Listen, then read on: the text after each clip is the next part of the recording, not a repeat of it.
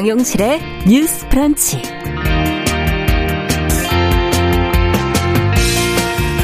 안녕하십니까 정용실입니다.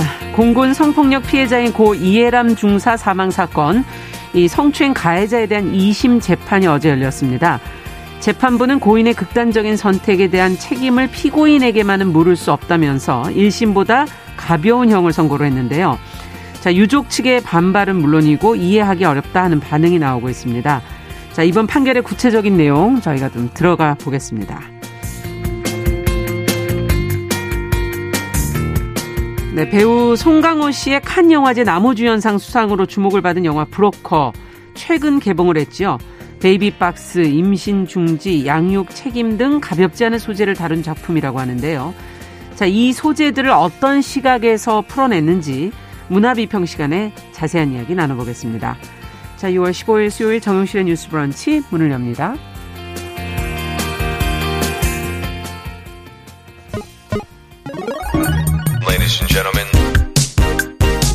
새로운 시각으로 세상을 봅니다. 정용실의 뉴스 브런치 뉴스픽.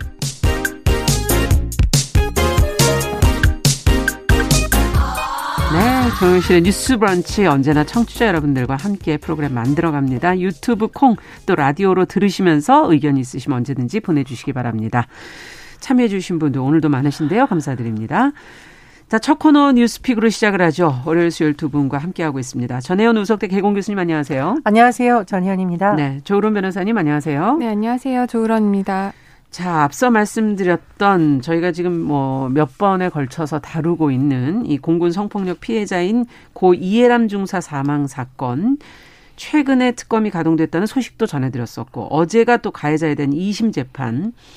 1심보다 적은 형량이 나왔다. 이것이 지금 이제 보도가 되고 있는데 재판부가 왜 이렇게 판단을 한 것인지 그렇다면 유족의 반응은 어떤지 지금까지 나온 내용을 좀 정리해 주시죠, 조 변호사님. 네, 선임에게 성추행을 당하고 집단적으로 사건이 은폐되고 피해자와 그 주변 사람들이 회유를 하자 이제 극단적인 선택을 한 고 이해람 중사의 성추행 가해자에 대한 2심 판결이 어제 내려졌습니다. 네. 그런데 1심보다 2년이 적은 징역 7년형을 선고받았는데요. 네. 재판부는 1심과 마찬가지로 일단 군인 등 강제추행 치상 혐의는 유죄로 판단을 했고요. 네. 또 1심과 마찬가지로 이제 보복 협박 관련해서는 이제 무죄 판단을 했습니다. 음. 이렇게 1심과 죄를 인정한 것은 똑같은데 징역형이 2년이나 지금 깎인 게 그렇죠. 지금 문제가 되고 있거든요. 네. 그 부분 관련해서 이제 재판부에서 그 피해자가 상급자들에게 피고인의 범행을 보고했음에도 되레 은폐 합의 종용을 받았고 가족 외엔 군대에서 제대로 도움을 받지 못하는 등 피해자로서 마땅히 받아야 할 보호를 받지 못하고 오히려 소외감을 느끼는 등 정신적 고통을 당한 것이 피해자의 극단적인 선택의 주요 원인이 된 것으로 보이기 때문에 네. 그 결과를 오로지 가해자인 피고인의 책임으로만 물을 수는 없다라는 음. 겁니다. 그렇기 때문에 1심에서 내려졌던 징역 9년형이라는 것이 네. 좀 피고인에게 좀 부당하다, 무겁다. 음. 그렇기 때문에 2년을 지금 감형을 한 건데요. 이 부분 관련해서 이렇게 판결이 나오자 이중사의 유족들이 굉장히 격렬하게 항의를 했습니다. 네. 이중사의 아버지 같은 경우에는 그 판결이 나오자마자 재판장석으로 뛰어나가다 군사경찰에 제지를 당했고요. 예. 또 우옷을 벗어 던지면서 이제 이래서는 안 되는 거다라고 음. 크게 소리를 치기도 했다고 합니다. 또 고 이중사의 어머니는 이 판결에 충격을 받고 과호흡으로 쓰러져 실려 나가기도 음. 했다는데요. 그 유족 측 변호사 는 이제 이 군사법원이 이번에 비상식적인 판결을 했다라고 매우 비판을 했고요. 네. 이날 군 인권센터에서도 성명서를 내서 군사법원법 개정에 따라 7월 1일 고등군사법원이 이제 폐지됐는데도 굳이 이 사건을 고등군사법원에서 판결하겠다고 붙들고 있더니 결국 음. 가해자 봐주기로 항소심을 마무리했다라고 하면서 매우 비판적인 목소리를 냈습니다. 네, 저희도 이제 이 고등군사법원 폐지되는 것으로 알고 있는데 그 7월 1일에 폐지가 된다는 거군요. 그렇습니다. 네. 그리고 아직 마지막이나 마찬가지로 지금 어, 판결이 나오게 된 그러니까 건데. 7월 1일 이후에 판결이 나왔으면 아무래도 민간 법원에서 그러네요. 이 부분을 판단을 다시 하고 판결을 내렸을 텐데 아쉽네요, 6월 달에 지금 판결이 났기 때문에 군사 법원에서 판결이 2심 판결이 나게 된 거죠. 네. 그럼 군사 법원에 어떻게 보면 제 식구 감싸기냐 하는 비판도 나올 수도 있을 것 같기도 하고 지금 재판부가 납득할 만한 판단을 한 것인가 두 분은 어떻게 보시는지 먼저 정 교수님께 좀 여쭤보죠. 저는 도저히 납득을 할 수가 없는데 이게 피해자의 입장에서 보면 정말 하지 말아야 돼. 하지만 음. 할 수밖에 없었던 선택을 하게 된 주요 원인 중에 하나가 이런 네. 과정이었거든요. 네. 예. 그럼 이 피해가 얼마나 큰지 피해자의 관점에서 봤다면 과연 감형이 됐을까라는 어. 생각이 듭니다. 피해자가 장기간 정신 치료를 받는 것도 피해자로서는 굉장히 고통스러운 일인데 그쵸. 지금 이 상황을 보면 저희가 음. 말로 언급할 수 없을 정도의 피해가 발생했고 사실은 이런 사건이 발생하면 피해자 한 명이 아니라 피해자 가족 전체가 그렇죠. 온 생에 있어서 이 상처를 안고 가야 되는 상황입니다. 음. 그래서 그런 부분을 좀 피해자 관점에서 재판부가 더 봤어야 된다는 생각이 들고요. 네. 두 번째로 그 가해자가 피해자에게 자살을 암시하는 듯한 문자 메시지 보낸 것이 사과였다고 가해자 측이 주장하는 건데 음. 사과의 정확한 의미는 피해자 입장에서 이 사과를 받아들일 수 있을 때 사과 아닌가요? 예. 전 이거는 도저히 이 상식적으로도 인정할 수가 없다. 잘못했다는 용어를 쓴 건가요, 제대로? 만약 뭐, 그 뭐, 뭐, 이렇게 이렇게 하면서 뭐 나는 이제 뭐 자살할 수도 있다라는 식으로 한 건데 네. 그러니까 이게 어떻게 저는 사과인지 이해가 되지가 않습니다. 예를 네. 들면 군이라는 특수한 조직에서 어떤 사람이 분명히 본인이 잘못했는데도 너가 이거 잘못했다고 뭐 신고하는 순간 나는 죽어버릴 거야라고 하면 그 사람이 가면 신고를 할 수가 있을까요? 전 이거는 명백한 음. 보복 행위였다고 음. 보거든요. 더군다나 군인이라는 직업을 선택한 이상 다른 직업으로 전역을 한다던가 이런 거 생각이 굉장히 어렵잖아요. 그렇죠. 그렇기 때문에 더 어려운 특수성이 있는데도 사과로 받아들이지 않았다라는 것도 제가 보기에는 유족들의 입장에서 정말 항의를 하고 가슴을 칠 만한 음. 판결이다 이렇게 생각을 합니다. 네. 어, 저는 이제 교수님의 의견에 어느 정도 공감을 하고요. 예. 이제 나눠서 우리가 봐야 될 부분이 지금 두 가지 혐의였어요. 음. 크게 보면 강제 추상 강제추행 치상 혐의랑 네. 이제 특가법상 보복 협박 관한 혐의가 이 두 가지였는데 네. 1심과 2심 모두 뭐 강제추행 치상 혐의는 유죄를 인정을 했는데 지금 보복 협박에 대해서는 계속 무죄가 나왔단 말이에요. 왜 그런 음, 겁니까? 이거는? 근데 이제 교수님께서도 말씀하셨지만 네. 이그 가해자가 이제 그 범행 직후에 사과를 했습니다. 사과하는 음. 문자를 보내면서 사과를 받아주지 않으면 뭐 극단적인 선택을 하겠다라는 식의 그런 음. 암시를 하는 듯한 문자를 보냈는데 재판부에서는 이게 협박 이런 것이 아니라 사과의 문자로서 이제 이해를 한 겁니다. 음. 근데 이 부분 관련해서는 저는 이게 무죄가 아니라 유죄가 나와야 된다고 생각을 하거든요. 네.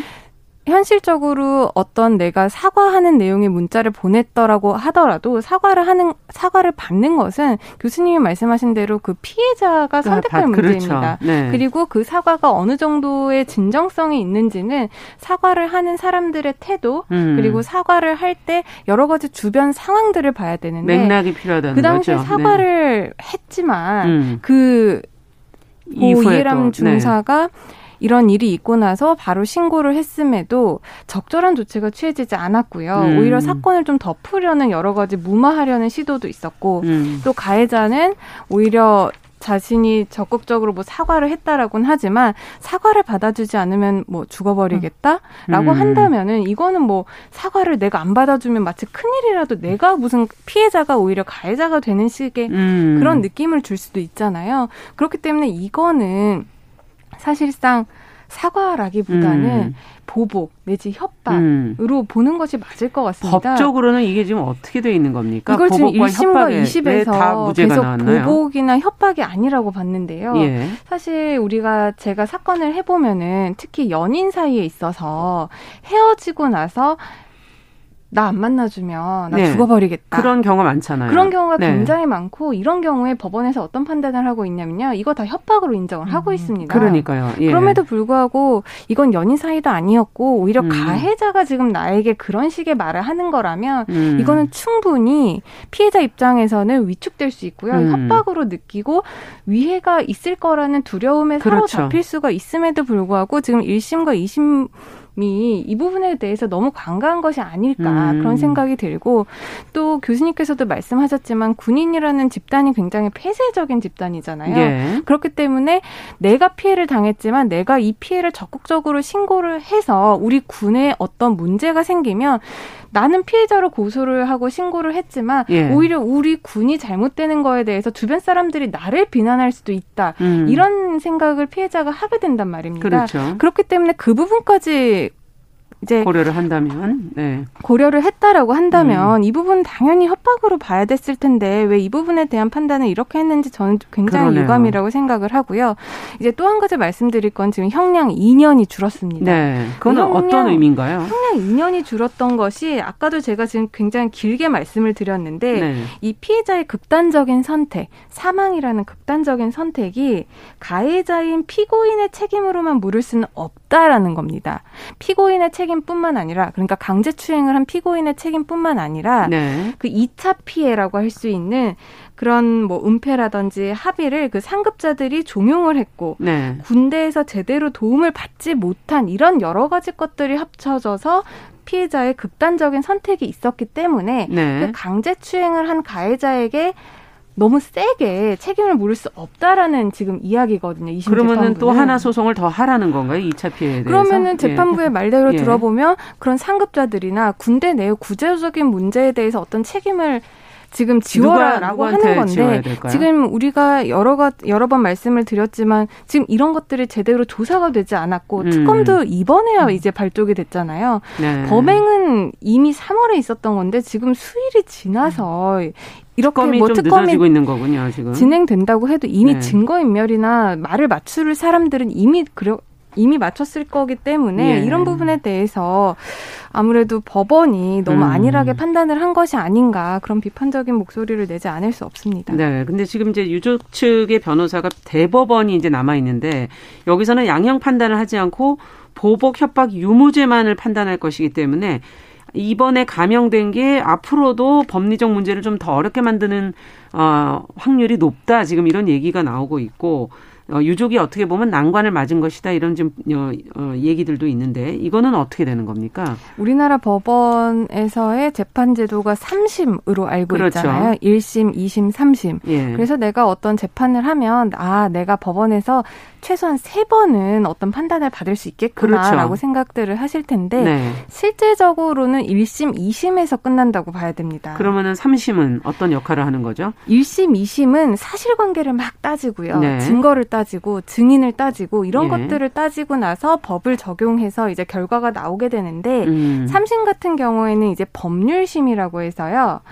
법률만 적용 을 하고 법률 적용이 틀렸는지 맞았는지 이 부분만 검토를 합니다. 음. 그러니까 정말 예외적인 사유가 아닌 한 사실관계에 대해서 잘 판단을 하지 않는 겁니다. 않겠군요. 번복이 안 되는 거예요. 그렇군요. 이미 1, 2심에서 확정된 사실관계를 기준으로 아 법이 제대로 적용이 됐나 음. 이 정도만 이제 확인을 하는 것이기 때문에 상고를 한다고 해도 현실적으로 상고가 받아들여지는 경우도 아. 굉장히 이제 많이 없고요. 예. 상고가 받아들여져서 이게 재판이 다시 된다고 해도 네. 이제 결과가 뒤바뀌는 경우는 어, 한 1%도 안 되거든요, 통계적으로. 그렇기 때문에 지금 상고를 한다라고 해도 지금 법리적으로 이게 보복 협박이 되는지 음. 안 되는지 이 부분 정도는 따질 수 있을 건데 양형을 좀더 음. 늘린다거나 이러는 거는 굉장히 어려운 상황이라는 거죠. 네, 지금 참 유족 입장에서 답답하겠어요, 정 교수님. 근데 음. 제가 음. 이 군사법원이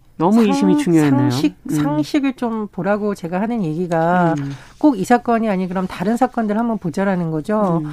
우리가 미투를 통해서 어떤 본인이 당했던 피해 사실을 용감하게 공개를 하고 그리고 그 이후에 가해자가 여론의 비판을 받으니까 극단적인 선택을 한 몇, 몇몇 사례가 있었습니다. 그리고 예. 시- 이제 그런 경우에는 피해자가 본인을 다 드러냈죠, 온 세상에. 음. 근데 문제는 뭐냐면 그 이후에 우리 사회에서 일어난 현상이 어떻게 됐냐. 사람 죽인 사람으로 음. 마치 피해자가 무슨 잘못을 저질러서 가해자가 그런 선택을 한 것처럼 비난하고 악성 음. 댓글 달고 그 피해자의 사생활을 파헤쳐가지고 그렇죠. 아무 연관성이 없는 건데 마치 이 사람이 무슨 음. 문제가 있던 사람이 그런 일을 우리가 수없이 봐왔어요. 네. 그렇기 때문에 이런 문자 메시지는 그런 상황을 알고 있는 많은 여성들에게 협박으로밖에 들을 수가 음. 없고 음. 내가 이것을 이렇게 했을 때에 어떤 사실이 벌쳐질까에 대해서 다른 상황을 상상하기가 어렵다는 겁니다. 기존에 있는 상황이 떠오르죠. 예, 그래서 법원이 제발 이 맥락을 보자라는 것은 그런 분위기와 그런 것들이 우리 사회 여성들을 얼마나 힘들게 하는지를 알았더라면 음. 좀 다른 판단을 내리지 않았을까 그런 아쉬움이 많이 듭니다. 네, 네 저는 음. 그리고 마지막으로 한 가지 더 말씀을 드리고 싶은 게 음. 지금 이 보복 협박이 인정이 되면은 형량은 조금 올라갈 수 있을 것 같아요. 이게 음. 유죄로 판단이 된다면. 근데 이 보복 협박해서 저는 계속 이게 협박으로 인정이 돼야 된다라고 음. 말씀을 드리고 있는 건데 일단 구체적인 해악이 있어요. 우리 법에서는 이거를 협박으로 인정을 합니다. 음. 구체적인 해악. 내가 너가 신고를 하면 뭐 음. 극단적인 선택을 하겠다. 이거는 충분히 구체적인 해악을 고지한 것이라고 볼 수가 있고요. 그렇죠. 네. 그리고 또 이 문자를 받고 이게 이 문자가 그 범행이 있고 나서 거의 직후에 발송된 것이라고 하는데 예. 그 이후에 여러 가지 상황들 때문에 이 고 이해람 중사가 뭐 자기 집에 들어가는 것조차 굉장히 무서워했다고 음. 합니다. 혹시라도 사과한다고 찾아오고 막 이럴까봐 그래서 있죠. 그 주변 음. 지인들의 음. 집에 가서 자기도 했다라고 하는데 음. 이런 모든 사정들을 좀 종합을 해보면 실제로 피해자가 느꼈을 위험, 음. 위협 이런 것들을 좀 재판부에서 좀 감안을 해줘야 되는 것이 아닌가 그런 그런 음. 생각이 듭니다. 네. 자, 앞으로 또 어떻게 될지 저희 또 좀 더 지켜보도록 하고요. 어, 두 번째 뉴스로 또 넘어가 보겠습니다. 지금 이번 주가 노인 학대 예방 주간이라고 합니다. 우리 사회 노인 학대 문제가 최근에 정말 심각하다고 하는데 그 실태가 지금 현재 어떤지 그 안에서 어떤 문제들이 발생하고 있는지를 좀 들여다보고 싶어지네요. 정 교수님께서 좀 정리를 해 주시겠어요? 예, 우리나라가 65세 이상 노인 비율이 인구의 20% 이상 되는 초고령 사회로 사실상 빠르게 확산되고 있다라는 분석이 계속 나오고 있는데요. 네. 문제는 뭐냐면 이 초고령 사회가 낳는 여러 가지 우리가 풀어야 될 과제가 있는데 당장 이런 상황 속에서 학대를 받는 노인들의 사례 건수도 늘고 있고 네. 그 유형도 보니까 참 우리가 많은 부분을 고쳐야 된다라는 시사점을 주고 있다라는 음. 겁니다. 어, 첫 번째로 학대 사례를 한번 살펴봤는데요. 지금 언론 보도에 따르면 2015년 노인 학대 사례가 전국 3,818건이었는데 네. 2020년에는 6,259건으로 음. 64%나 증가했다라고 합니다. 그러네요. 그리고 중앙 노인보호 전문 기관이 2020 노인 학대 현황 보고서를 발간했는데요. 노인 학대가 대부분 주거지에서 발생을 하고요. 본인의 주거지. 그렇습니다. 네. 그리고 그, 그 사례가 88.8%에 달하고 학대 행위자, 즉 가해자의 60% 이상이 아들, 음. 배우자라고 합니다. 아, 물론 이제 며느리나 가족이네요. 그러니까 그렇습니다. 가족 중에서도 아들하고 배우자면 가장 어떻게 보면 가까운, 가까운 사이죠. 예. 예, 예. 뭐 물론 며느리나 딸 학대 정황이 드러난 경우도 있다라고 하는데 통계 수치상 가장 많은 수치는 이렇다고 하고요. 그리고 경제적인 문제랑도 연관이 되어 있는 것으로 보이는데 네. 기초생활 수급자가 학대 행위자였던 경우가 10.7%였다고 하고요. 학대 피해 노인의 15.8%도 기초생활보장 수급자라고 합니다. 음. 그런데 이 지금 많은 전문가들이 지적하는 부분이 뭐냐면 어 여러 가지 우리가 왜 뭐 신고하고 처벌하고 이런 것도 중요하지만 과연 지금 우리는 고령사료를 집어드는 등에서 그런 사후 대책만으로 이런 문제가 해결될 수 있느냐. 그래서 네. 보다 종합적이고 포괄적인 대책이 나와야 된다라는 지적이 나오고 있습니다. 네. 지금 뭐 학대 사례도 좀 얘기를 해 주시면서 그 안에 어떤 현황인지를 지금 분석을 해 주셨고 주거지, 가족, 또 경제적 문제 이런 것들을 좀 짚어 주셨거든요. 두 분이 보실 때 중요하게 보시는 부분은 어떤 부분인지 조 변호사님께서는 어떻게 보고 계십니까? 이게 가족에 의한 학대 사례가 지금 가장 많다라고 통계가 음. 나왔잖아요. 네. 근데 이것이 굉장히 문제인 게 이것은 한 가정의 문제로만은 볼 수 없다라는 거죠. 음. 이제 돌봄이라는 것이 우리가 예전에도 몇 번 다뤘습니다마는 뭐 영케어로부터 집안에 돌봐야 그렇죠. 될 사람이 있으면 이게 그 한 가정의 책임으로만 하기에는 음. 너무 큰 문제가 되어버렸습니다. 네. 그렇기 때문에 이 부분에 대해서는 사실상 국가도 적극적인 자세를 가지고 이 부분을 어떻게 해결을 해야 될지 대책을 사려 세워야 대책을 되고요. 세워야 네. 된다라는 것이고요. 또 하나는 이제 주 돌봄자인 가족에 의해서 발생하는 학대, 특히 노인 학대 같은 경우에는 음. 그 노인은 자신이 지속적으로 돌봄을 받아야 되고 음. 자식이 나를 학대를 한다고 해도 자식을 떠나게 되면 내가 더 이상 경제적으로나 신체적으로나 설 수 있는 곳이 예. 없다 보니까 은폐되기가 굉장히 쉽거든요. 음. 그리고 이제 은폐가 되다 보면은 이게 또 여러 번 반복적인 학대에 놓이게 되고 그렇게 되면 음. 이제 피해가 가중될 수밖에 없는 건데요. 그렇기 때문에 이 은폐되는 것들을 좀 국가 차원에서 어떻게 발견을 할 것인지 그리고 교수님께서도 말씀을 음. 해주셨지만 사후 대책, 그러니까 사, 체계적인 사후 대책이고 실효성 있는 사후 대책이어야 네. 되는 거죠. 분리를 하면 그 분리를 했을 때 이 노인분들을 어디로 모셔서 그렇죠. 어느 정도로 우리가 또 그런 네. 생활이 가능할 수 있도록 도와드려야 되는지를 이제 국가 차원에서 나서야 되는 것이 아닐까 생각이 됩니다. 네. 은폐되는 문제 지금 아마 이 통계 안에도 은폐되어서 다 드러나지 않은 문제들도 있지 않을까 하는 생각도 들고 돌봄의 문제 때문에 그 가정이 몰락되어 가는 그런 부분들 경제적인 문제 이런 여러 가지 어떻게 대책을 세워야 될까요? 그러니까 만약에 전 이런 생각이 듭니다. 돌봄이 음.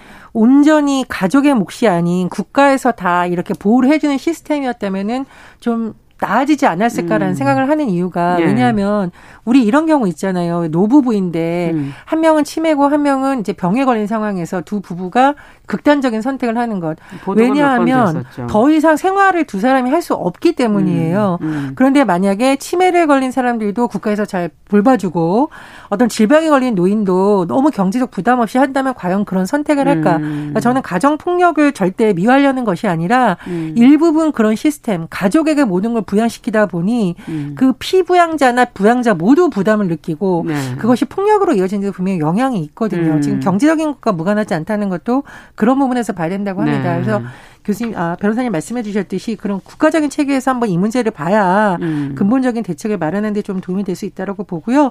또 하나는 이 음. 고령사회로 오다 보니 노인 혐오 문화가 참 우리나라에서 자꾸 경제적인 거하고 지어져서 나오는데 이게 제가 이제 쓰면 좀 그런 용어인데 이해를 돕기 위해서 불가피하게 음. 좀 인용을 하겠습니다. 언론에서 많이 나왔는데 노인들이 연금을 축낸다. 그래서 연금충이라는 말이 한동안 어. 또 온라인에서 많이 쓰였었고요. 어, 이게 정치인들도 써서 논란이 됐는데 노인들이 틀릴 소리 낸다. 그래서 비하는 용어, 뭐 틀딱 이런 아. 용어들. 예. 그다음에 뭐 할머니들이 이렇게 말하는 것을 약간 음. 비하해서 뭐 할매미 이런 음. 표현 이런 표현이 언제부턴가 너무 많이 제가 쓰이는 것을 봤거든요. 근데 혐오는 약자에 대한 폭력을 굉장히 정당하거나 부추기는 또 다른 면이 있습니다. 음. 그래서 우리가 2025년이면 사실상 초고령 사회로 지분한다고 하는데 얼마 남지도 않았어요. 그렇습니다. 예. 지금부터라도 이런 문화에 대해서 좀 인식해서 나는 교육이 필요하다고 봅니다. 네, 그리고 한 가지 더 말씀드릴게요. 음. 우리나라에서는 노인 학대 예방의 날을 지정한 게 2017년입니다. 아. 그러니까 우리가 노인 학대에 대해서 인식을 하고 뭔가 해야겠다라고 생각을 한게 별로 안, 안 됐다라는 거예요. 네. 그러다 보니까 아직 아동학대라든지 다른 범죄에 아. 비해서 노인학대 범죄를 조금 음. 우리가 가볍게 생각하는 부분이 있는데 이런 부분에 대해서 우리가 인식 개선을 해야 될 필요성이 있고요. 음. 또 신체적인 폭력뿐만 아니라 언어적인 폭력 아. 이게 굉장히 정서적인 학대에 해당한다는 그렇죠. 것을 우리가 다시 한번 이해를 할 필요가 있고 네. 또 이런 것들이 또 매뉴얼이 만들어져야 할 시점이 아닌가 그런 생각도 듭니다. 네, 지금 뭐 해야 할 문제가 너무 해결해야 할 문제가 너무 많아서 오늘 다 얘기하기도 힘들 정도네요. 자, 일단 인식을 좀 개선해 보자라는 어, 지적을 두 분께서 해주셨습니다. 자, 뉴스픽 조론 변호사 전혜영 교수 두 분과 함께 이야기 나눠봤습니다. 말씀 잘 들었습니다. 감사합니다. 감사합니다. 자, 정실의 뉴스 브런치 1부 마치고 저는 잠시 후에 돌아오겠습니다. 11시 30분부터 일부 지역국에서는 해당 지역 방송 보내드립니다.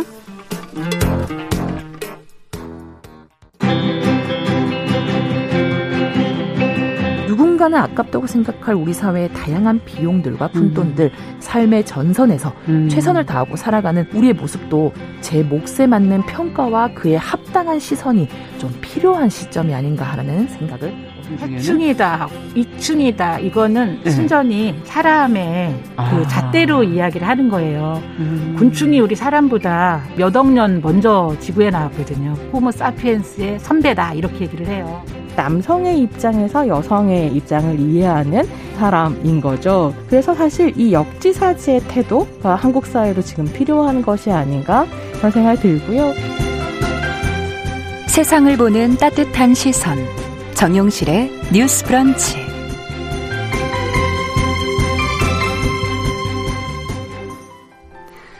네, 필환경 시대의 기후 변화의 심각성을 되새기고 환경 이슈를 살펴보고 있습니다. 환경하자 서울 환경운동연합의 이효리 팀장 오늘은 전화 연결돼 있습니다. 안녕하십니까? 네, 안녕하세요. 네, 오늘 어떤 환경 얘기를 해볼까요?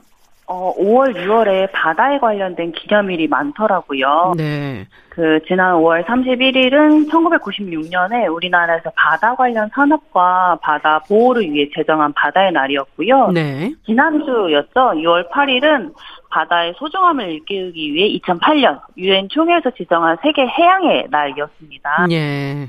그 3년이 바다인 우리나라는 바다가 의미하는 바가 큰데요. 오늘은 바다를 왜 보호해야 하는지 바다에 관련된 이야기 준비했습니다. 네, 바다 지난번에 얘기해 주셨었는데 바다에서 저장하는 탄소의 양이 많아서 참 중요하다 이런 얘기 해 주셨었거든요. 그러니까 기후 네. 변화에도 역할이 크다 그런 얘기 아니었어요? 네, 맞습니다. 이게 그 바다는 지구 면적의 무려 71%를 차지를 하고 있는데요. 이 바다가 인류가 발생시키는 이 탄소를 흡수하는 중요한 탄소 저장원이고요. 어, 이거를 따져보면 인간의 활동으로 발생하는 탄소의 30에서 50% 정도는 바다에서 저장을 하는 것으로 알려져 있습니다. 네. 또 우리나라 같은 경우는 육지에 비해 바다 면적이 4배 정도 더 크거든요. 음. 그 우리나라에서도 바다의 그 환경이 의미하는 바가 큰 거죠. 혹시 우리나라 바다에서 사는 생물종이 몇 종이나 되는지 아시나요? 제가 그걸 다 알 수는 없고 굉장히 많지 않나요? 어, 맞습니다. 네. 정부는 이제 우리나라 바다에 사는 이 생물종을 1만 4,222종이 있을 것이다라고 추정을 하고 있습니다. 굉장히 많은 종인데요. 네. 그 우리나라 생물 그 해양 생물 다양성은 세계 최고 수준이라고 하더라고요. 음. 2010년 기준으로 1,000제곱킬로미터당 32종이 서식을 해서 단위 면적당으로 살펴봤을 때는 세계 1위 수준이라고. 뭔가 좀 희망적인 소식이네요. 그렇죠. 네. 그런 것과 동시에 이 곳을 잘 보호해야 된다라는 의미이기도 한데요. 음. 이 보호 가치가 굉장히 높은 것에 비해서 보전 정책은 좀 미비한 수준이라서 이런 정책들이 필요한 거고 또 제대로 보호되지 못하다 보니까 현재 우리나라의 바다가 비어가고 있다라고 좀 표현을 하고 싶습니다. 비어가고 있다. 그러면 바다에 사는 생물종이 사라진다 뭐 이런 얘기인가요?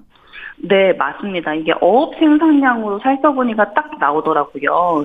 그 1986년도에 최대 천, 아니, 그 최대 173만 톤에 달했던 어업 생산량이 최근에는 94만 톤 정도로. 아우, 반 밑으로 뚝 떨어졌네요. 네. 이거를 좀 이제 어업이 이제 어려워졌다라는 표현과 동시에 바다가 지금 비어가고 있다라는 뜻으로도 보일 수 있는데요. 음. 이게 이제 기술이 늘어나면서 어업의 방식도 더욱 발달되어가지고 어서는 강도가 높아지고 또 그물이 점점 촘, 촘촘해지거나 음. 또 어류 탐지 기술은 계속 발전되어서 한꺼번에 많은 어획량이 가능하도록 그렇게 되어 있어서 좀 우려가 큰 바가 또 있습니다. 네. 자, 그렇다면 바다에서 또 일어나는 또 다른 환경 문제는 없는지요? 그 이렇게 의도하지 않은 해양 생물들이 그물에 걸리는 혼액의 문제로 매년 천 마리가 넘는 고래들이 또 사라지고 있는 것으로 확인이 되고 있어요. 음. 그리고 또 이제 바닷물에 서식하는 이제 고래, 돌고래류의 이제 생명 말고도 갯벌에 사는 수많은 해양 생물들도 위협을 많이 받고 있습니다. 네. 그 갯벌 면적만 비교를 해봤을 때 1987년에 비해서 2018년 기준의 갯벌 면적이 무려 22%나 사라진 것을 확인을 할 수 있었거든요. 음. 근데 이게 불과 30년 만에 22%가 사라진 것이라서 이걸 따지고 보면 약 248개의 서울 여의도 면적이 사라진 것이랑 동일하다고 그러더라고요. 여의도 면적이 248개나 사라진 거다? 맞습니다. 네. 엄청나게 큰 면적의 갯벌이 계속 사, 사라지고 있는 건데 정부에서 2025년까지 이제 4.5 제곱킬로미터의 갯벌을 복원한다는 계획이 있는데 네네. 이게 이미 30년 동안 사라진 갯벌의 대비 0.6% 정도밖에 불과하다고 해요. 아니 지금 복원이 중요한 게 아니라 잘 지켰으면 됐었을 것을 아쉽다는 생각도 드네요. 네, 30년 동안 사실 잘 보존만 했어도 음. 또 다른 예산이나 또 다른 정책이 필요하지 않고 계속 잘 보존만 해왔어도 됐던 건데 네. 그걸 이미 준설하고 매립하면서 해양생물도 사라지고 갯벌이 점점 사라지는 것, 것과 동시에 또 다른 정책과 예산을 들여서 이걸 또 보존하겠다고 음. 하겠다고 하는 것이 좀 아쉬운 부분들도 있죠. 네. 자, 그러면 이제 정말 중요한 건 뭐 바다의 날, 해양의 날, 바다를 보호하기 위해서 우리는 뭘 어떻게 해야 될까요? 그 해양 관련된 많은 정책이 마련이 되어야겠지만 그 좀 빠르게 해야 될 것을 좀 하나로 꼽자면 해양 보호 구역의 지정입니다. 네. 어, 어, 이게 현재 세계 자연보전 연맹에 등록한 한국의 해양 보호 구역은 관할 수역이 2.4%밖에 되지 않아요. 음. 그 한국이 또 세계에서 이렇게 협약으로 지정하는 나고야 협약 비중국으로 되어 있는데 2020년까지 관할 수역 대비 해양 보호 구역을 10%까지 확장하기로 국제사회와 약속을 했지만 이걸 이거를 이제 지켜내지 못했습니다. 네. 근데 이 10%의 확장 약속 자체도 작은 수치여가지고 이 부분이 매우 아쉬운 부분들이 있고요. 국제적으로 해양학자들이나 NGO 단체들은 그 2030년까지 최소 30에서 50% 정도의 해양 보호 구역을 지정해야 된다. 그러니까 이거를 이제 보호 구역으로 지정을 해서 인간의 간섭을 없애야지 지금의 이 해양 생태계를 보호할 수 음. 있다라고 얘기를 하고 있거든요. 그렇기 때문에 20% 이외에도 더 많은 해양 보호 구역을 지정해야 될 필요성이 있죠. 네. 그러니까 지금 현재 세계 자연 보전 연맹에 등록한 한국의 해양 보호 구역이 많은데 그 중에 지금 뭐 아무리 해도 10%까지 확장도 어렵다. 지금 그 얘기신데 어떤 노력을 그럼 앞으로 더 해야 되겠습니까? 어, 일단은 해양 환경 보전을 위한 정부의 노력과 관심이 좀 필요한 것 같습니다. 그 정부 예산을 단순하게 숫자를 비교를 해보자면 2022년 정부 예산은 총 607조 원 가량인데 예. 이 삼면이 바다로 둘러싸여 있는 우리나라의 해양 환경에 대한 예산은 3,090억밖에 되지 않거든요. 예. 이를 따져보면 국가 전체 예산의 0.05%밖에 되지 않아요. 예. 그러니까 지금의 이 해양 생태계가 파괴되어 가고 있고 어업 생산량도 계속 감소하고 해양 폐기물도 누적되고 있는 이런 상황에 대해서 너무나도 턱없이, 턱없이 부족한 예산과 정책이라고 보여집니다. 음. 이제 정부가 이제 해양 생태계에 대한 관심을 좀 갖고 보존을 위한 특단의 대책을 마련을 해야 될 때라고 생각이 됐고요. 네. 그 정부의 정책 마련을 위해서 우리도 우리 시민들도 계속 관심을 가져야 되겠습니다. 네, 자연이라는 게 한 번 훼손되고 나면 복원이라는 건 참 요원한 일이라서 잘 지켜내는 것부터가 먼저가 아닐까 하는 생각도 드네요. 맞 자, 네, 서울 환경운동연합 이효리 팀장과 함께한 환경하자 오늘은 기후 변화로 바다에 일어나는 문제들이 뭐가 있는지 해양 보호 구역의 필요성까지도 언급을 해주셨습니다. 말씀 잘 들었습니다. 감사합니다. 네, 감사합니다.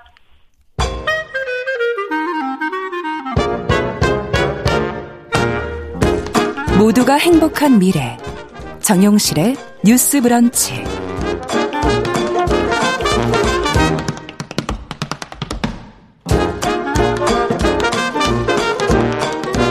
네, 정용실의 뉴스 브런치 듣고 계신 지금 시각 11시 39분입니다.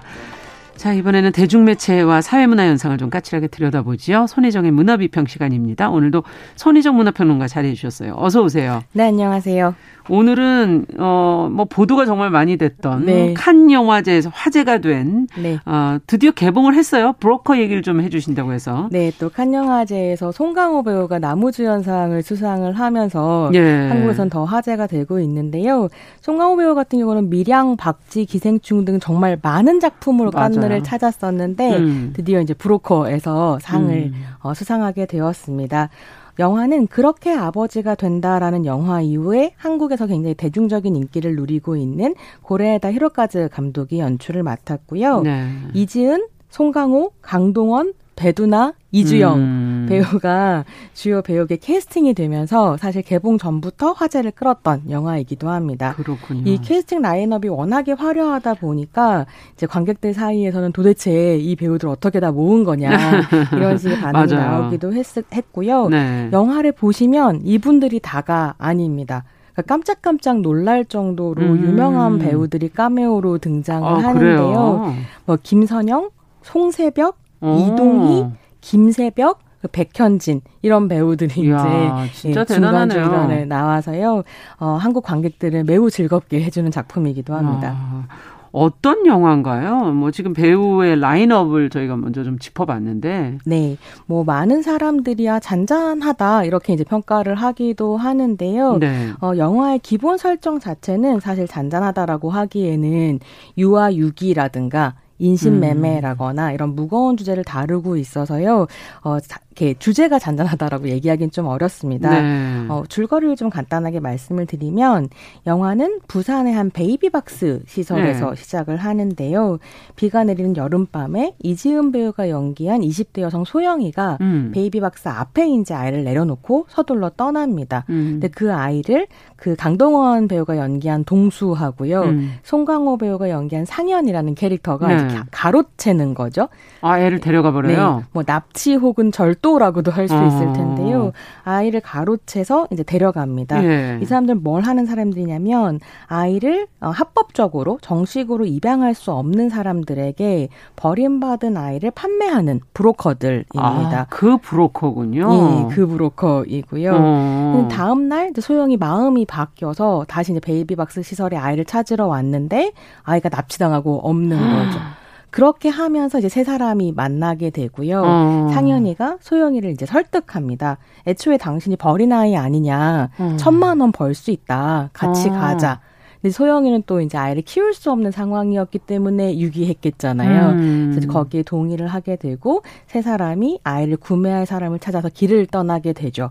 근데 이 세 사람의 뒤를 두 명의 형사가 쫓고 있습니다. 음. 이제 배두나와 이주영 배우가 연기한 형사들인데요. 아, 유아 인신매매 현장을 포착해서 이들을 이제 현행범으로 체포를 하려는 계획을 가지고 있습니다. 아. 그래서 브로코라는 영화 자체는 이 다섯 사람이 길 위에서 이렇게 떠도는 일종의 로드무비의 형식을 어. 띠고 있어요.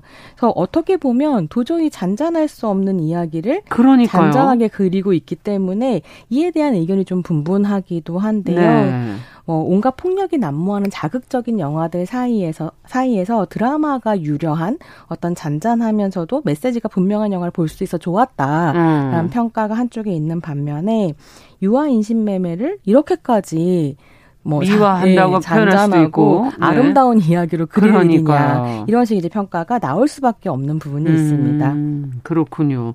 어떤 소재와 그 표현 방식이 약간 좀 어, 이율배반 같은 네. 그런 느낌도 좀 있긴 그런 하군요. 그런 식의 모순 같은 음. 게 고레에다 히로카즈 감독의 특징이기도 하거든요. 아. 그러니까 고레에다 감독 같은 경우는 디테일을 굉장히 중요하게 생각하는 사람이고 그 디테일 안에서 영화가 완성된다고 생각해서 아. 일상의 디테일들을 되게 잘 다루는데 그것이 그, 잔잔하게 예, 느껴지는 거죠. 밑에 깔려 있는 건 엄청난 감정적인 음. 격동들일 경우가 굉장히 많고요. 이 작품도 그런 부분이 있습니다. 음.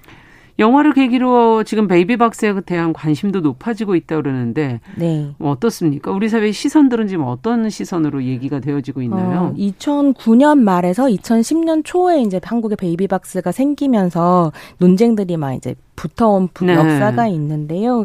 이 작품이 베이비박스를 다루고 있다 보니 또 이제 그 논쟁이 음. 점화되고 있는 양상이 있습니다. 그래서 영화 개봉 전부터 베이비박스를 너무 긍정적으로 그리는 것 아니냐라는 음. 우려가 있기도 했었는데요. 하지만 개봉 후에는 오히려 아직까지 이제 베이비박스의 역할이 있다라고 생각하는 음. 사람들의 입장에서 비판의 목소리가 나오고 있어요. 왜냐하면 그게 어. 이제 베이비박스 자체가 있기 때문에 범죄가 일어나고 범죄의 온상처럼 음. 그려지니까요. 그래서 이제 그렇게 가족이 된다라는 책을 쓴 저자 정은주 씨는 한 칼럼에서 영화 속에서 베이비박스는 범죄의 빌미가 되는 단순한 소재로 등장하고 음. 그야말로 정체불명의 상자로 전락하고 만다라고 지적을 했습니다. 음. 그래서 한국의 베이비박스라고 하는 건 사회가 외면한 미혼 부모의 응급 구조, 음. 미성년자 출산, 장애아 양육 등 어느 하나도 가볍지 않은 이슈들이 한꺼번에 밀집된 어떤 현장이라고 그렇죠. 할수 있는 데 네. 브로커에서는 단순한 유기의 현장, 범죄의 현장이 음. 되어 버린다는 거죠. 그래서 이런 식의 비판의 목소리가 있기도 하고요. 음. 영화에 이런 대사가 등장해요. 애초에 이런 장소가 있으니까 아이를 버리는 거다. 유기가 일어나는 거다. 아, 그런 대사가 예, 있군요. 예, 이런 대사가 나오는데 네. 이 대사 자체가 베이비박스를 비판하는 입장이 응축되어 있는 대사이기도 아. 합니다.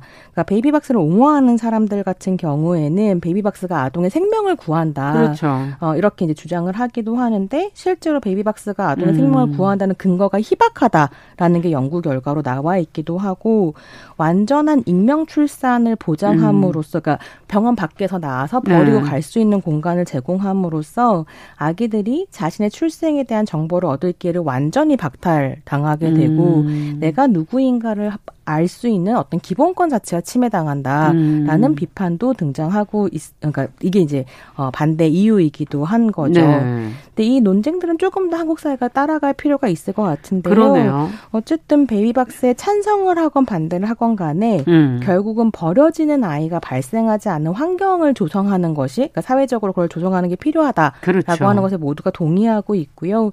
그 환경을 만들어가기 위해 우리가 어떤 과정을 거칠 것인가가 음. 사실 논쟁의 초 점인 것 같다는 생각이 좀 들었습니다. 네. 앞서도 그 얘기해 주신 뭐 이 안에 뭐 임신 중지와 입양에 관한 것도 생각해 볼 수 있는 거리가 있고 네. 양육의 책임이라는 것도 생각해 볼 거리. 정말 생각할 거리들이 네. 너무 많은 얘기들인 것 같아요. 영화 한두 시간 되는데요. 네. 이제 곳곳에 이제 이런 질문들을 계속 던지면서 가는데 음. 저 같은 경우에는 영화를 보면 좀 아쉬운 점이 많았어요. 어. 그러니까 베이비박스에 대해서 좀 단순하게 재현했다라고 베이비박스 문제를 오랫동안 고민하신 분들이 이제 네. 문제를 제기하는 만큼이나 제가 보기에도 임신 중절이나 입양도 입양의 문제 같은 것도 좀 단순하게 그려진다라는 생각이 음. 들더라고요. 이 영화에서 지금 가장 그러니까 사랑을 하는 관객들이 많은 만큼 또 비판하는 관객들도 많은데 음. 가장 많이 비판을 받는 장면 중에 하나가 배두나의 그 형사 캐릭터와 소영 캐릭터가 논쟁을 음. 벌이는 장면이 있어요. 아. 근데 이제 이 형사 캐릭터가 이상하게 처음부터 굉장히 화가 나서 예. 아이를 버리는 엄마들에 대해서 이제 막 너무 미워하거든요. 음. 차라리 낳지를 말지 왜 저러냐라는 얘기를 계속하는데 네. 소형하게도 그렇게 얘기하는 거죠. 낳았어 낳지 말았어야 했다. 왜 낳고 버리냐 이렇게 이제 아. 얘기를 하니까 어 소영이가 그러면 뭐 지웠어야 했다는 말이냐 뭐가 더 무거운 죄냐 이런 음. 식의 굉장히 짧게 논쟁을 벌이는 장면이 나오는데요. 음. 저는 왜 언제나 여성들이 낳아라 낳지 말아라라고 하는 이주 이분법적인 질문에 갇히는가라는 음. 걸좀 질문하게 되었고요. 음. 왜 키우거나 버리거나 낳거나 낳지 말거나 음. 이런 이런 두 가지 선택지밖에 없는 것처럼 음. 이야기가 되는가라는 게 좀 고민이 되었어요. 음. 특히나 이런 생각을 하게 됐었던 게 그 형사 캐릭터 같은 경우는 여성 청소년기에서 오래 일한 베테랑 형사로 그려지거든요. 그렇군요. 그러다가 베이비박스가 범죄의 어떤 매개가 된다라는 음. 걸 알고 이 유아 인신매매범들을 잡으려고 생각하는 사람인데 그렇다면 굉장히 오랜 경험 안에서 왜 여성들이 아이를 버리게 되는가 음. 혹은 낳지 않는 선택을 하게 되는가 이런 것들 충분히 고민해 왔을 사람인데 음. 음. 너무 단순하게 소형 여성에게 가서 왜 낳지 말지 낳았냐 이렇게 음. 폭력적인 질문을 던지니까 사실 소영의 입장에서는 그러면 뭐 지우는 게 더 제가 가볍냐 음. 이렇게밖에 대응을 못하게 되는 거죠. 음. 그래서 왜 이 여성들을 이런 질문 속에 던져놓는가 음, 감독이 음. 고민이 좀 부족했었던 건 아닌가 아. 이런 생각을 좀 하게 되기도 했습니다. 네. 사실은 그 시간 속에서 그 청소년들과 여성의 입장을 오래 봐왔다면 음. 다른 얘기를 할 수도 분명히 그러니까요. 있었을 텐데 하는 아쉬움이 드신 거군요. 네. 네. 근데 결국 이 영화가 전하려고 하는 메시지는 뭐라고 보십니까? 음. 감독의 음. 입장에서 저는 어떻게 이걸 받아들여야 될까요? 예, 감독은 정말로 선의와 좋은 가, 생각을 가지고 음. 어, 영화를 만들었다고 생각하는데요. 고레다 감독이 한 인터뷰에서 이런 이야기를 음. 해요. 그러니까 그에 되게 이제 유명한 작품인 그렇게 아버지가 된다라는 네. 영화를 찍고 난 다음에 언론과 이제 인터뷰를 하다가 그런 얘기를 했다는 거예요.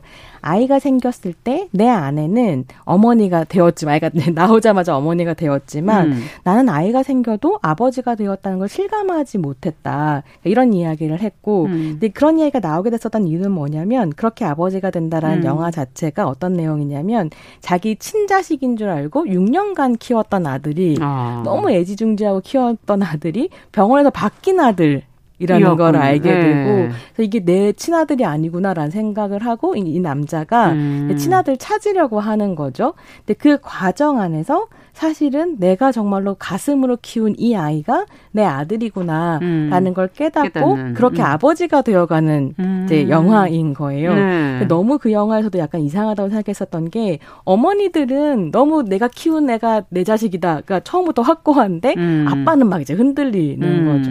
그래서 그런 작품이었기 때문에 왜 이런 작품을 만들었는가라고 물었을 때 나는 내 아이를 낳았을 음. 때도 어 아버지가 되는 시간이 필요했다 음. 이런 이야기를 했다는 거죠. 네.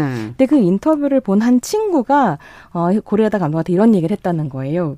여성도 아이가 생긴다고 해서 바로 모성이 생기지는 않는다. 음, 그렇죠. 그런 편견들이 모성을 갖지 못한 여성에게 음. 부담으로 다가온다. 이런 음, 얘기를 한 거죠. 네. 그래서 고레다 감독이 그 이야기를 듣고 통렬하게 반성을 했다고 아, 합니다. 네. 그러다 보니까 이제 그 그렇게 아버지가 된다는 부성과 아버지의 시간에 대해서 이제 고민을 했었던 작품이었다고 음. 한다면 이제 모성과 어머니의 시간을 고민을 하면서 브로커라는 영화로 음. 이제 이어지게 됐었던 거죠. 네. 근데 아쉽게도 그 고민이 음. 어 그러니까 의도는 굉장히 좋았지만 그렇죠. 깊지는 않았었던 것 같고요. 음. 그런 생각을 했었던 중요한 이유 중에 하나는 그렇게 아버지가 된다는 말씀드렸던 것처럼 굉장히 뭐랄까 일상적인 상황들 안에서 부성을 탐구하잖아요. 그렇죠. 근데 브로커는 납치, 인신매매, 음. 거기 이제 영화를 보시다 보면 살인 사건도 연루되거든요. 아. 그 살인 사건 이런 온갖 극단적인 상황에 여성을 내몰아 놓고 네. 물론 있는 상황들이지만 그게 있지만. 없다는 게 아니라 음. 상상력 안에서 여성을 이렇게 극단적으로 내몰아 놓고 이제 당신의 모성에 대해서 음, 함께 얘기해 보자. 아. 그러니까 이렇게 된다는 게 굉장히 어 그럴 필요까지 네, 있을까? 그랬어야 했을까 싶고 그러다 네. 보니까 영화에서 모두가 말리는데 소영이 기어코 아이를 아. 낳고 싶었던 이유라든가 아. 그렇게 낳았는데 버렸던 이유 음. 버렸는데 다시 찾으러 온 이유 음. 찾으러 왔는데 팔기로 결심하는 이유 이런 게 잘 설명이 안 되는 않는. 거죠. 네. 네. 그렇구나. 근데 그럼에도 불구하고 어쨌든 고레에다 감독이 던지는 음. 기본적인 메시지는 전 중요하다고 생각하고 좋았었는데요. 네. 그가 이제 지속적으로 작품 안에서 탐구하고 있는 게 핏줄이 아닌 시간. 이 만, 가족을 음. 만든다는 메시지거든요. 네. 그래서 브로커도 찬찬히 잘 보면 베이비박스라거나 모성 부성이 음. 아니라 음. 시간을 통해서 만들어지는 가족이라고 하는 그러니까 혈연과 음. 무관한 어떤 가족이라고 하는 친밀성의 네트워크가 음. 비로소 아이를 지킬 수 있다. 라는 이야기를 음. 하고 싶어 한다는 걸 느낄 수 있거든요. 예. 그리고 이제 베이비 박스에 대한 논쟁도 앞에서 소개를 드렸지만 이 베이비 박스의 아이가 유기되는 근본적인 원인에는 음. 한국의 정상 가족 이데올로기가 놓여 있다라고 이야기를 해요. 음. 그러니까 어머니가 혼자 키우거나 아버지가 혼자 키우거나 아니면 뭐 생물학적 부모가 아닌 누가 키우거나 이런 식의 예, 상관 없어야 음. 되는데 이게 음. 너무 중요한 사회다 보니까 해외로 이제 입양을 많이 보내게 되기도 음. 하고 버리기도 하고 이런 상황이 펼쳐진다고 얘기하고 있는데요. 그렇게 생각해 보면 고레에다 감독이 그리고 있는 어떤 작품 세계는 음. 확실히 정상 가족 이데올로기에서부터 탈주하는 음. 새로운 가족의 상상력이라고 하는 것이 있다. 음. 근데 고민이 충분하지 않는 것 같다. 뭐 이런 네. 식의 이제 생각을 하게 되는 거죠. 그렇군요. 네. 이 브로커의 캐스팅도 앞서 얘기해 주셨는데 어, 그 안에 이제 칸 영화제 수상자까지 나오고 네. 배우들의 연기는 어떻습니까? 아, 뭐 배우들의 음. 연기는 너무 우리가 사랑하는 배우들이고 음. 굉장히 훌륭한데요. 이 이제 캐스팅 뒷이야기가 음. 좀 재미있는 어. 부분들이 있어요. 그러니까 고레에다 감독 같은 경우에 한국 배우와 작업을 한다면 작업을 한다면 누구랑 할까를 생각했을 음. 때늘 1순위가 송강호였다고 아. 해요. 근데 저는 아 굉장히 자연스러운 선택이다라는 네. 생각이 좀 들기도 했는데요. 그리고 이제 그 송강호 배우와 의형제에서 강동호 배우가 같이 출연을 했었는데요. 음. 그두 사람의 합이 굉장히 좋았다고 보았. 나왔던 것 같고요. 음.